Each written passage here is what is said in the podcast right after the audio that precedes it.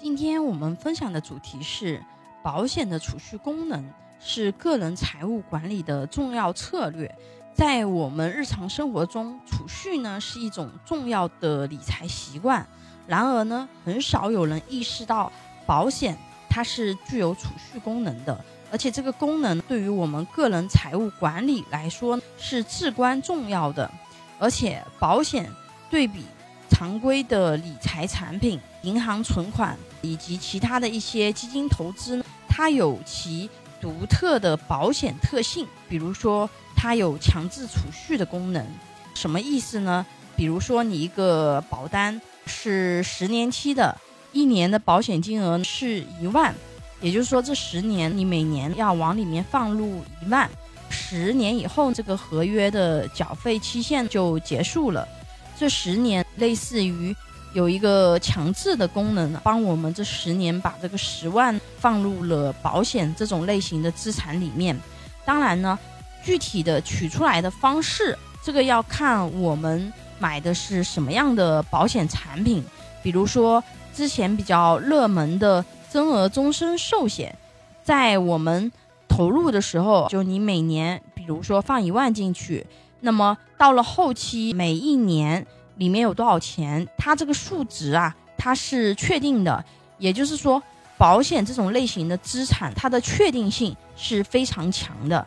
有人说我银行存款，我确定性也非常强，对不对？我在存的时候，我这个利息是多少？那我在存的时候我就很清楚了。哎，这点是的。但是银行存款，它只能够确定短期的利率，而没有。办法确定中长期的一个收益率情况，比如说你存一年，一年到期以后，你把这个钱拿出来，然后你要再存。如果说银行没有降息的话呢，那你的这个利率可能是一样的。如果说你银行降息了，你只能够以更低的利率进行储蓄。那有的朋友说，那我可以去存长周期的五年的呀？是的，你可以存长周期的，但是一般的银行存款长周期的也就是五年了。再长周期的就比较少了。银行存款它可以锁定的利率周期，也就是你去存的这个时间点，你存五年也好，三年也好，你在存的时候这个时间点，你这个利率它是可以确定的。但是二十年、三十年，甚至四十年、五十年，这个时候你的银行存款的利率你是没有办法去确定的，因为利率会随着经济周期的变化而变化。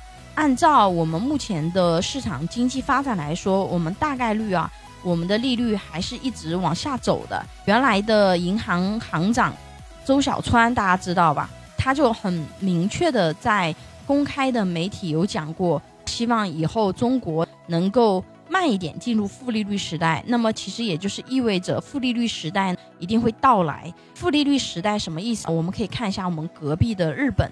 就是我们钱放在银行里面，银行不止不给我们利息，它还要收我们的钱，这就是进入负利率时代了。而保险它特有的功能，可以在我们做这个规划的时候就提前锁定好我们未来的利率是多少。以前最早有四点零二五的产品，后面是三点五，现在三点五的产品也没有了。但是同步的，因为银行存款的利率也在下调，所以说我们的保险产品对比。银行存款之类的资产，它还是有一定的优势的，并且除了这种类型的产品以外，我们的保险年金还更加适合养老的规划。比如说，我们每年往我们的养老储蓄账户里面放一点钱，到了老年的时候呢，比如说我们到了六十岁，那么每年这个养老金账户它都会按照月份跟退休金一样，每个月给我们的养老账户里面。打钱这种类型的形态都是其他的资产类型里面没有的。保险在确定性这个维度的能力是很多其他资产没有的。还有就是保险的安全性，很多朋友对于保险这种资产其实是不太了解。保险是有十大安全机制。保障我们的保险资产不会出现像以前这种 P to P 之类的暴雷呀，或者是说到时候达不到这个预期的收益率怎么样啊？当然啊，这个你要看你前提选的是什么产品，比如说增额终身寿或者是年金类的产品，那么它所有的条款和利益在你投保的时候就是确定的。那么这种的话呢，它的确定性就是非常强的。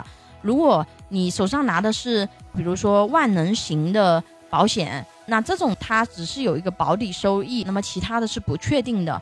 包括有一些分红型的保险，那么这种也是要看它具体的分红条款，并不是说是所有的保险产品你在投保的时候所有利益都是确定的，这个要看具体的产品体系。你如果是想要确定的，那么你就要投保确定的这种产品的类型。保险这种资产在目前现在的市场背景下，对比其他类型的储蓄资产，比如说银行存款。理财产品、国债，包括一些基金类的，它是有它独特的特性的，是跟其他产品还是有一些不同的，是我们个人财务管理其实是很重要的一个板块。在我们做资产配置的时候，保险大家要多去了解、关注一下，因为很多人其实是不知道保险产品里面是有一些非常不错的产品的。